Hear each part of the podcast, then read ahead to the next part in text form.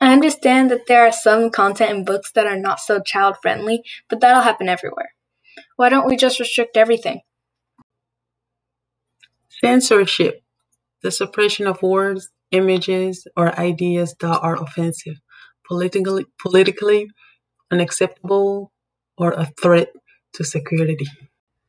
What is my opinion? What opinion is even right?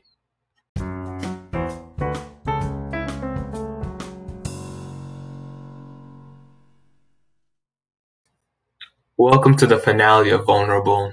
You guys like the new intro? I thought I'd try it out just in case I come back for another season. Alright, let's be honest.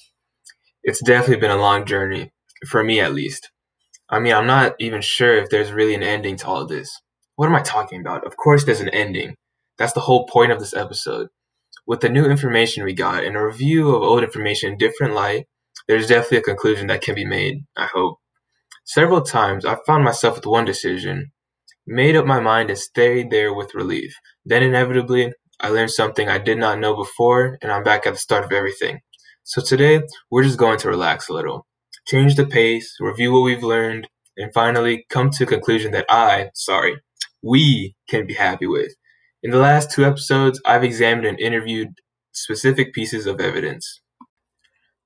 Episode 3 was more about the censorship and banning of a book titled 1984, where there were multiple examples of mature content, such as sexual aspects, torturing methods, etc. And it's pretty self explanatory that these can be offensive to some people, especially to the younger audience. A world where any form of individuality was prohibited, I could definitely see why people wouldn't want their kids reading this one. World.edu further informed me about the banning of this book by saying how the communistic ideas had a part to play. Britannica also gave us an amazing term that I felt like completely summarized the plot in one word totalitarianism. The concept of government in which its citizens are completely prohibited from creating opposing parties and exercises absolute control over the public. On the topic of banned books, we even had an interview with Glenolden Library in episode 2 and got her thoughts about censorship. I'll just paraphrase it for you guys because it was a bit of a longer one. She mentioned how everyone should read books with unsuitable material, create and spread ideas, think critically, and be open to new possibilities. These positive things to say about Banned Book Week. A time for acknowledging and being one with the books that have been banned or challenged. It kind of relates to what the White House said too. Yeah, that's right. We got the White House in on the action too. I think we can all agree that there has been corruption in the internet when dealing with unreliable information, right? Well, that's what the White House mentioned. In a country that has long valued the freedom of expression, we simply cannot allow online platforms to handpick the speech that Americans may access and convey on the internet. Online platforms are engaging in selective censorship that is harming our national discourse, and this action is unacceptable. With this policy, the government will work to foster clear ground rules that promote free and open debate on the internet. However, censorship does not only occur in books. I've said this so many times now, I can guarantee you guys I'll never forget it and you'll hate me for it. Censorship happens almost all around us, from media to the internet, even children's stories and social media platforms. Looking back at episode 4, we dove into some of the other types of censorship, more specifically the media and music. We brought on special guests, The Guardian and Music Censorship themselves, and they gave us a little insight on their own thoughts on the matter. By being forced to censor something because it was disliked by your surroundings, any positive or truthful message can be distorted.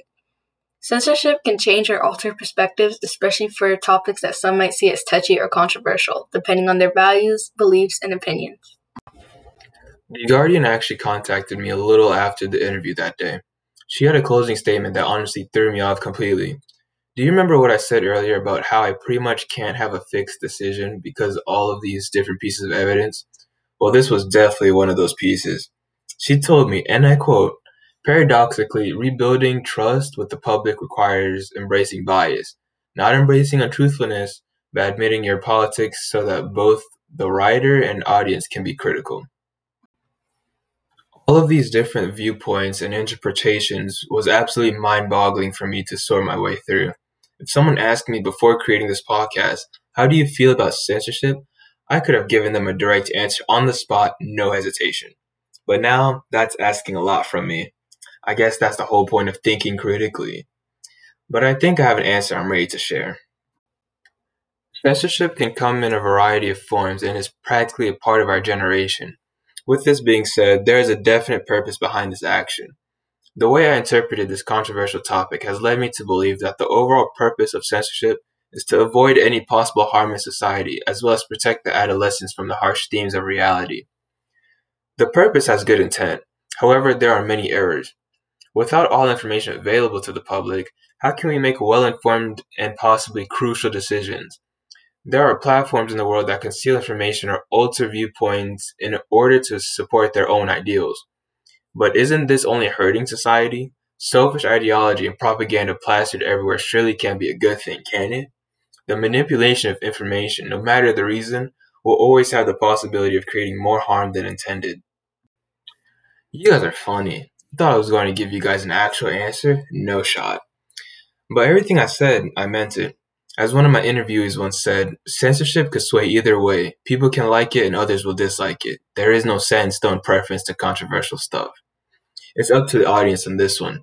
I know, I know, it's a cop out, but it really is. You're the ones who can shape our future, so think about it. As for me, I think I'm done. It's been fun though. Thank you for the journey, but this is now the end of Vulnerable.